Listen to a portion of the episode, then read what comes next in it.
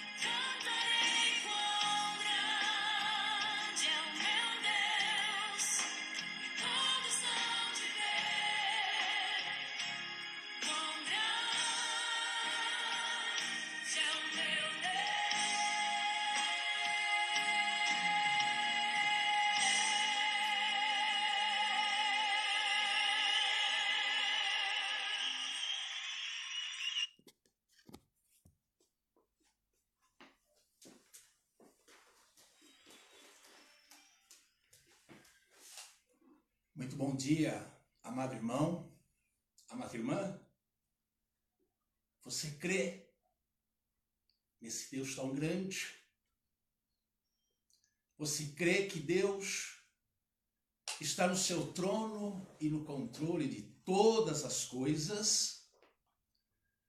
Você crê que o seu Deus é tão grande, tão grande, que não existe nada nesse universo em que ele não seja Senhor.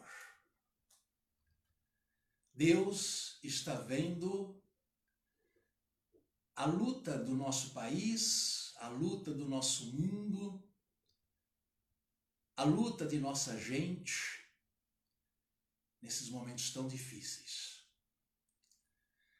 Mas que em todas as situações, em todos os momentos, você possa sempre cantar: Quão grande é o meu Deus.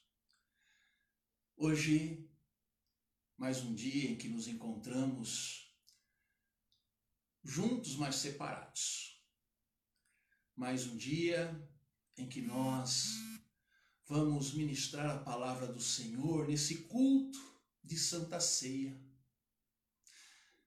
Daqui a alguns instantes, talvez pela primeira vez na vida, você e eu estaremos partilhando de uma ceia online. Graças a Deus por esse recurso que de alguma forma está nos unindo em momentos de quarentena, em momentos de separação.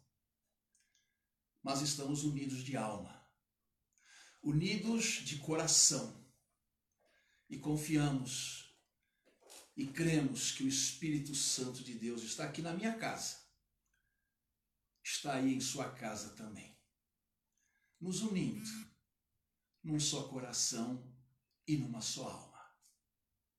Como todos sabem, hoje é o domingo de Ramos, que é celebrado uma semana antes da Páscoa. E o domingo de Ramos, ele relembra a entrada triunfal de Jesus em Jerusalém. Enquanto Jesus passava o povo gritava: Hosana, Hosana. Você sabe o que significa Hosana? É um termo hebraico, mas também aramaico, que significa salva-nos. Salva-nos, Senhor. É um pedido de ajuda é um pedido de salvação, acreditando que ele poderia libertá-los do sofrimento e dos seus dominadores. Era isso que o povo lá em Jerusalém clamava. E é isso que nós também estamos clamando, justamente neste domingo, em que muitos estão aí participando de um jejum nacional, num domingo em que muitos estão participando do nosso dos nossos 21 dias de oração. A nossa palavra é Hosana. Salva-nos, Jesus. O domingo de Ramos, amados, ele faz parte da Quaresma, que são esses 40 dias que ocorrem antes da Páscoa. E Quaresma é um tempo de reflexão do povo de Deus. É o momento em que nós questionamos sobre a maneira que estamos conduzindo nossas vidas, nossos passos, nossas atitudes. Quaresma evoca um tempo de corrigir os nossos erros de revermos a forma de olharmos o mundo. É um tempo de atualizarmos os nossos propósitos diante do Senhor. Por isso que eu digo que a quaresma está sendo no mesmo período da quarentena. Quaresma e quarentena, trazendo para nós a oportunidade de refletirmos acerca de nossas vidas. Eu gostaria de ler nesta manhã um texto que está na Epístola de Tiago, capítulo de número 4. Tiago 4, versos 13 até 15. Desde já, amados, eu espero que você tenha separado, preparado um suco de uva. Se não tiver o suco de uva, pode ser um outro suco. Se não tiver nenhum suco, pode ser água. Um pedaço de pão para cada pessoa que está aí na sua casa, que vai partilhar da ceia dentro de alguns instantes. Mas agora ouçamos o que nos diz a palavra de Deus. Tiago 4,13: Atendei agora, vós que dizeis, hoje ou amanhã iremos para a cidade tal, e lá passaremos um ano, e negociaremos, e teremos lucros. Vós não sabeis o que sucederá amanhã. Que é a vossa vida? Que é a vossa vida? Sois apenas como neblina que aparece por instante e logo se dissipa. Em vez disso, devias dizer: se o Senhor quiser, não só viveremos, como também faremos isso ou aquilo. Fala conosco, Senhor, na tua palavra, nesta manhã de domingo, que estejamos refletindo sobre a nossa vida, sobre o teu poder e sobre o teu amor. Em nome de Jesus. Amém. Amados, eu quero falar nesta manhã de três realidades que estão presentes em nossa existência, mas que às vezes nos esquecemos delas, que às vezes temos dificuldades em admitir essas realidades. São coisas que deveríamos estar carecas de saber, mas nos esquecemos delas. Três, primeira, a vida é frágil. Segunda, segunda realidade, nossos planos são falíveis. Terceira realidade, o futuro é imprevisível aos nossos olhos. Quero falar primeiro de que a vida é frágil. Lembro-me exatamente que no dia 31 de julho de 2018, era uma segunda-feira à noite, eu fui dirigir o nosso Grão dos Homens, que é o nosso pequeno grupo, um pequeno grupo de 30 homens, pelo menos, que se reúnem às segundas-feiras à noite. E lembro-me que naquela segunda-feira à noite eu não estava me sentindo muito bem. Parecia que era uma gripe que estava pegando meu corpo. Mas mesmo assim eu fui, sou meio teimoso. E fui dirigir. E eu já tinha planos para o dia seguinte, para terça-feira. Logo pela manhã, reunião de oração, eu levaria a mensagem naquela terça-feira. Depois da reunião de oração, eu teria visitas a fazer e depois da, das visitas, eu voltaria para a igreja para terminar o boletim informativo de nossa comunidade. Eu não sabia, mas já havia em meu corpo sinais de uma deterioração que estava começando a ocorrer. E que em 24 horas quase me ceifaria a vida. E que nos 13 dias seguintes eu estaria numa UTI, impossibilitado de controlar a minha vida ou de fazer qualquer outra coisa. Sabe, amados, eu sempre me achei uma pessoa forte. Eu sempre me achei capaz de resistir bem às intempéries da vida. Mas eu estava começando a aprender que a vida é frágil. E eu, mais do que nunca, deveria saber dessa verdade, porque a Bíblia, a palavra de Deus, está falando disso o tempo todo só que eu nunca havia me atentado.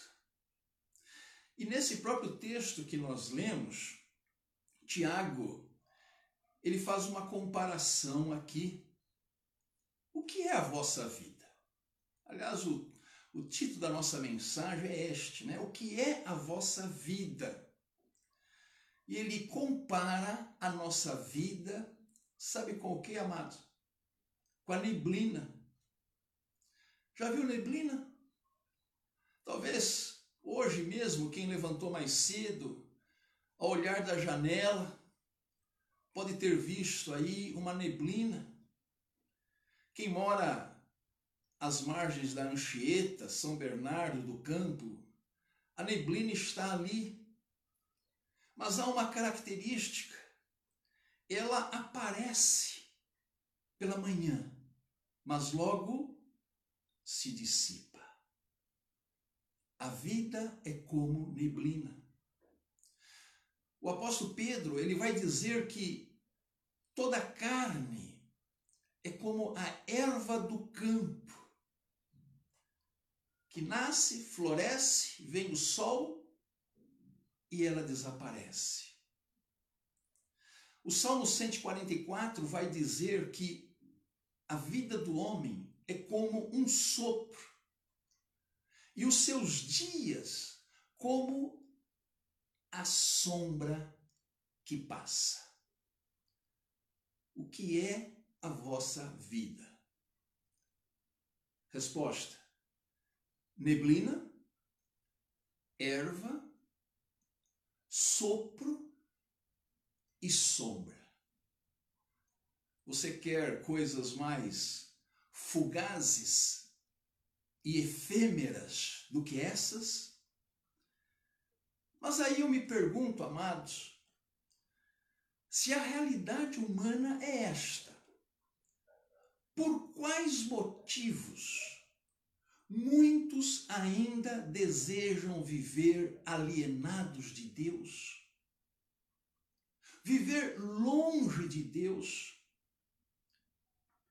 é loucura, é tolice, é estultice ignorar a realidade de um Deus que existe, que reina, que nos salva.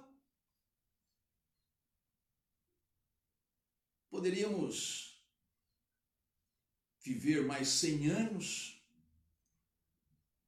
mas poderíamos também viver apenas mais um dia. De um jeito ou de outro, irmãos, nós vamos nos encontrar com Deus. Vivendo mais cem anos ou vivendo mais um dia, todos nós haveremos de prestar contas a Deus acerca da nossa vida. Há muita gente nesse mundo se esquivando de Deus. Faz de tudo para evitar. Alguns, quando crianças, até creram, mas agora não. Agora há outros interesses, há outras prioridades, estão ocupados demais para buscá-lo. E o tempo está passando. e não há conversão, não há mudança, não há busca. Paulo vai dizer para a igreja de Cristo, lá em Timóteo, que nos últimos dias sobrevirão tempos difíceis. E ele faz ali uma identificação do homem, da mulher dos últimos dias. E ele vai dizer que os homens serão egoístas, blasfemadores, desobedientes, ingratos, irreverentes, mais amigos dos prazeres do que amigos de Deus. E é exatamente isso que estamos vivendo. É exatamente isso que a humanidade está expressando. Sabe quando você olha e vê um amigo que tem deliberadamente virado as costas para Deus? Sabe aquele filho ou aquela filha que não se emendam? Sabe aquele irmão que não acorda para a vida, preso ainda a infantilidades? Sabe, um povo, uma gente cada vez mais irreverente, cada vez mais incrédula. Sabe, governantes que governam para si mesmos. Sabe, uma igreja que está confortável em ser morna, em não se comprometer com a verdade de Deus? Sim, quando você olha para tudo isso e percebe que nada vai bem à sua volta, aí a gente diz, ou pelo menos eu digo, e certamente você já disse alguma vez isto, alguma coisa precisa acontecer. Para acordarem, para se emendarem, para se corrigirem, para reconhecerem a loucura de vida em que se meteram. Irmãos, alguma coisa precisava acontecer. E aconteceu serão tempos difíceis, tempos de opressão, tempos de angústia, tempos de medo. Sim, aconteceu algo tão grave, tão grave, que nem na nossa mais fértil imaginação seríamos capazes de imaginar que o mundo inteiro estaria temeroso, estaria de frente com algo potencialmente mortal. Agora, resta saber como reagiremos a isso. Mas uma coisa eu sei, amados. Esse vírus está nos ensinando um monte de coisas. Que somos egoístas que não sabemos viver juntos, que não sabemos compartilhar, não sabemos dividir as nossas coisas. Esse vírus está nos ensinando que não sabemos o que é de fato importante na vida.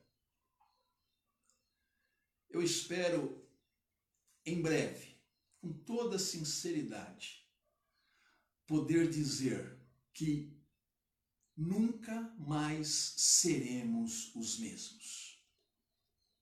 Nunca mais seremos os mesmos. Tiago está nos ensinando isso. Tiago está nos dizendo que Deus é quem controla a vida. Ele fala assim: se o Senhor quiser, não só viveremos, como também faremos isto ou aquilo. Percebe? Se o Senhor quiser, viveremos. Se o Senhor quiser, passaremos. Se o Senhor quiser, venceremos. Mas para isto, meu irmão e minha irmã, considera, considera a Deus em todo o tempo. Acho tremendamente bonito, maravilhoso, quando aqueles três jovens, lá no livro de Daniel, foram ameaçados de serem mortos, jogados na. Eu dizia que acho tremendo quando aqueles três jovens foram ameaçados de jogar na fornalha pelo rei Nabucodonosor. E eles disseram assim: Ó oh, rei, você disse que vai nos matar, nos jogar na fornalha, perderemos ali a vida. Nós queremos te dizer uma coisa não é você que decide. Pois se o nosso Deus, a quem servirmos, a quem servimos, se ele quiser nos livrar, ele nos livrará. Amados, não é Nabucodonosor, não é um vírus, não são os homens responsáveis pela medicina que vão dizer se nós viveremos ou não. É Deus que controla a nossa vida. É Deus que controla a agenda dos homens. Se o Senhor quiser, faremos isto ou aquilo. Provérbios nos ensina: o coração do homem pode fazer planos, mas a resposta certa dos lábios vem do Senhor. Sim, planeje. Faça seus planos, mas saiba, a resposta certa virá do Senhor. Se aquilo que você planejou não é bom, Deus diz não. Se o tempo não é esse, o Senhor diz calma. Mas se o projeto Deus aprova e o tempo é esse, ele diz: vai que eu sou contigo, eu não te deixarei. Estarei ao seu lado. Eu vou abençoar o seu caminho. Eu vou abrir as portas. Eu estarei com você nas dificuldades. E quando a gente diz, amados, que Deus estará conosco, não significa que os caminhos estarão isentos de obstáculos não é isso. Significa que ele estará no negócio. Eu quero fazer tudo com Deus. Porque se Deus não estiver no negócio, como é bonito quando Moisés, já prestes a entrar na terra prometida, ele diz assim: Senhor, se o senhor não for, eu não vou. Não me interessa lá as uvas, as romãs, os figos, se o Senhor não estiver junto. Por isso, irmão e irmã, qualquer tentativa ou ideia de que somos donos do nosso próprio destino é pretensão, é querer ser Deus. E a mensagem desse texto hoje é: não caminhe sem Deus. Amados, nossos planos são frágeis, nossa vida é frágil, mas podemos confiar na presença de Deus. E eu estou terminando aqui esta fala, esta reflexão, porque já partiremos para a nossa ceia. Eu quero dizer, amado e amada, que é importante nesses momentos difíceis que a sua vida esteja marcada pela esperança e não pela desesperança. Não uma expectativa do pior, mas que você tenha uma expectativa do melhor. Quando nós lemos o conhecidíssimo Salmo de número 23, nós lembramos sempre de dois versículos desse salmo. Primeiro, o Senhor é meu pastor e nada me faltará. E o outro versículo que nós lembramos é: Ainda que eu ande pelo vale da sombra da morte, não temerei mal algum. Mas eu faço agora uma pergunta assim de chofre para você. Você se lembra como termina o Salmo 23? E que promessa Deus está fazendo para nós ali? Não lembrou? Eu vou te lembrar. É uma promessa divina. Bondade e misericórdia certamente me seguirão todos os dias da minha vida coisa maravilhosa. Deus está dizendo assim: não espere o pior, espere o melhor. Porque a bondade e misericórdia seguirão você todos os dias da sua vida.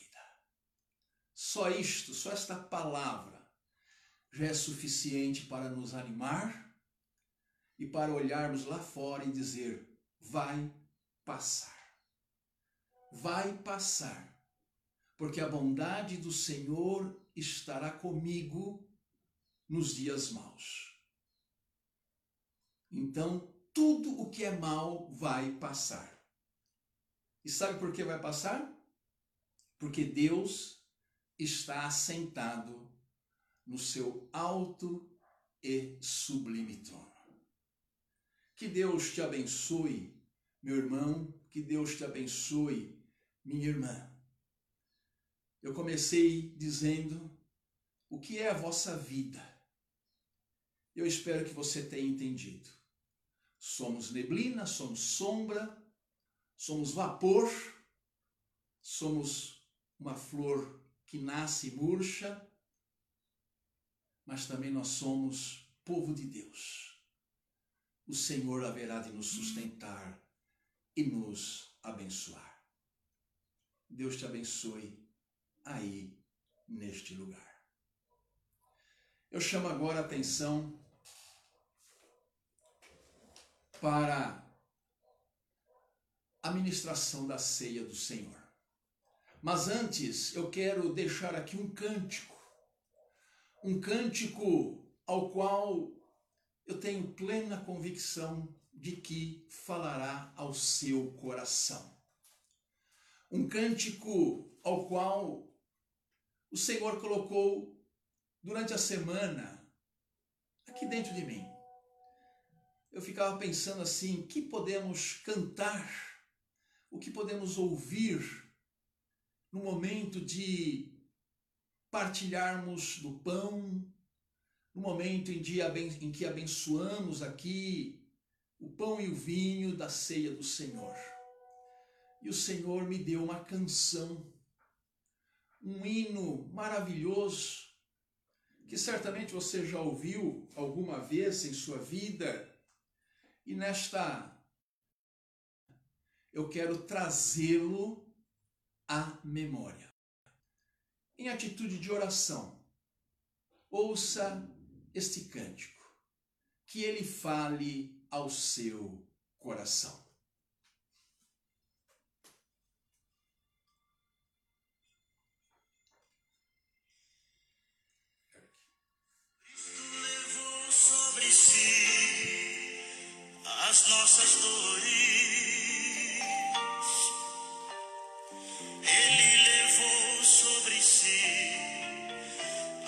nossas transgressões.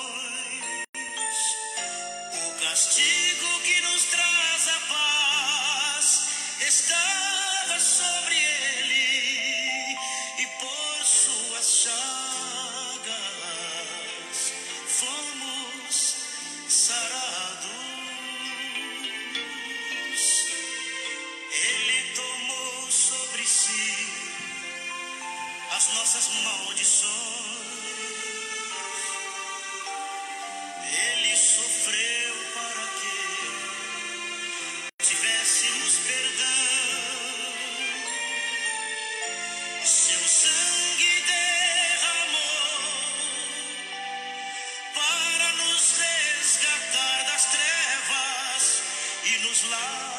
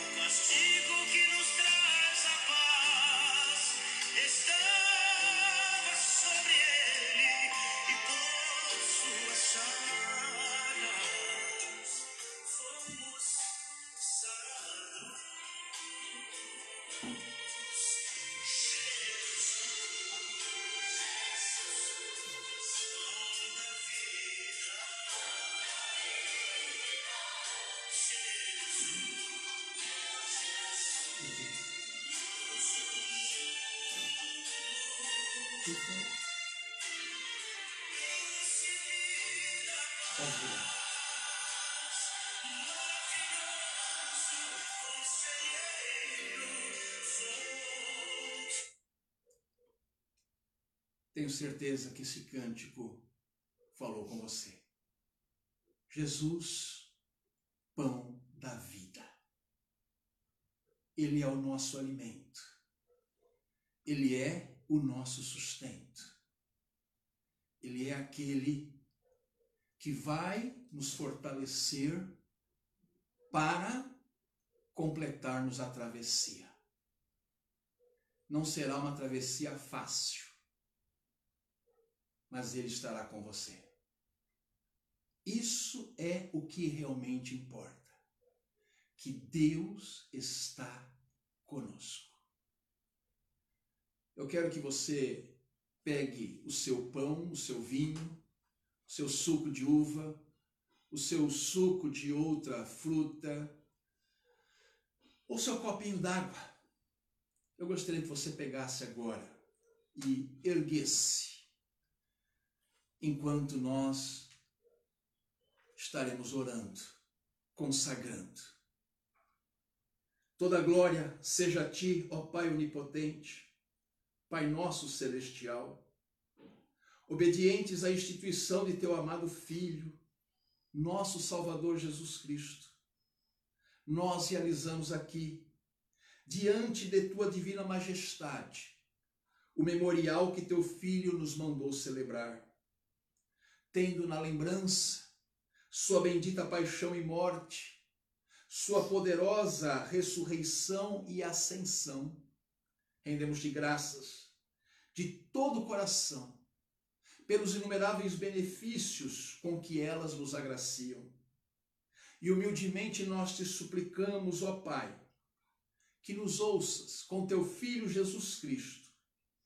Conceda-nos o Espírito Santo e por tua infinita bondade consagres os dons de pão e vinho, para que, recebendo-os segundo a instituição de teu Filho, nós sejamos participantes do seu abençoado corpo e sangue para todos sempre.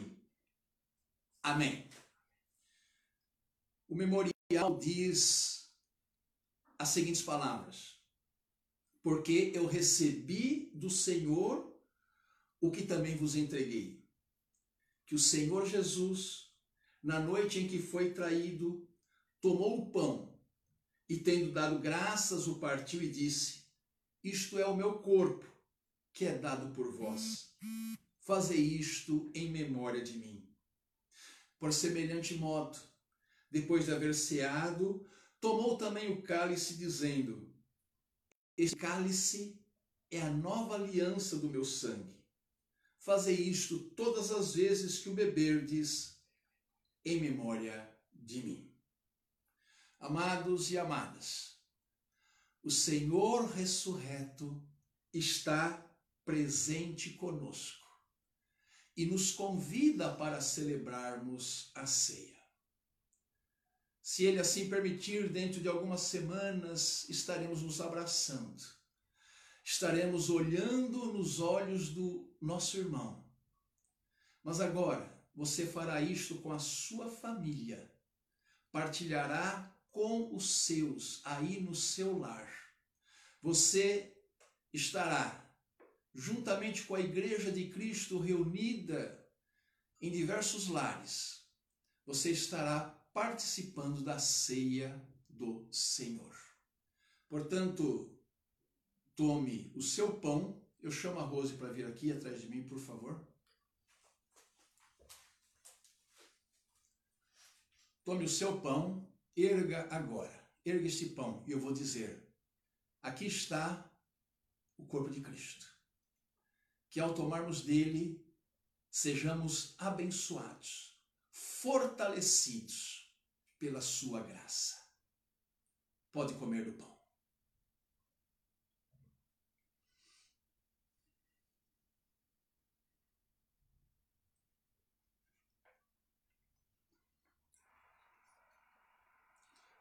De igual modo, erga agora o cálice que está em suas mãos. E eu quero orar dizendo: abençoa, Senhor, este vinho, porque sabemos, ó Pai, que aqui está o teu sangue que foi derramado na cruz por cada um de nós. Que este sangue precioso nos lave de todo pecado. E Jesus, o pão da vida, esteja reinando no seu coração podeis tomar do vinho.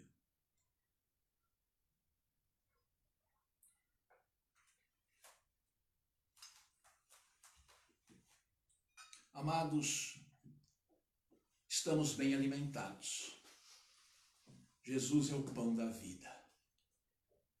Que você sinta-se reanimado, fortalecido, esperançado diante das lutas e dificuldades que virão. Lembre-se, o Senhor é contigo. E o Senhor querendo, viveremos. Viveremos para poder contar dos seus feitos e contar do que Ele tem feito em nossas vidas.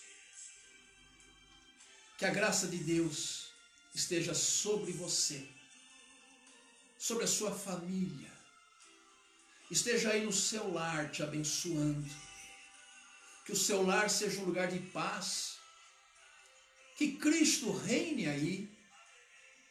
O Senhor é contigo, amado. O Senhor é contigo, amada.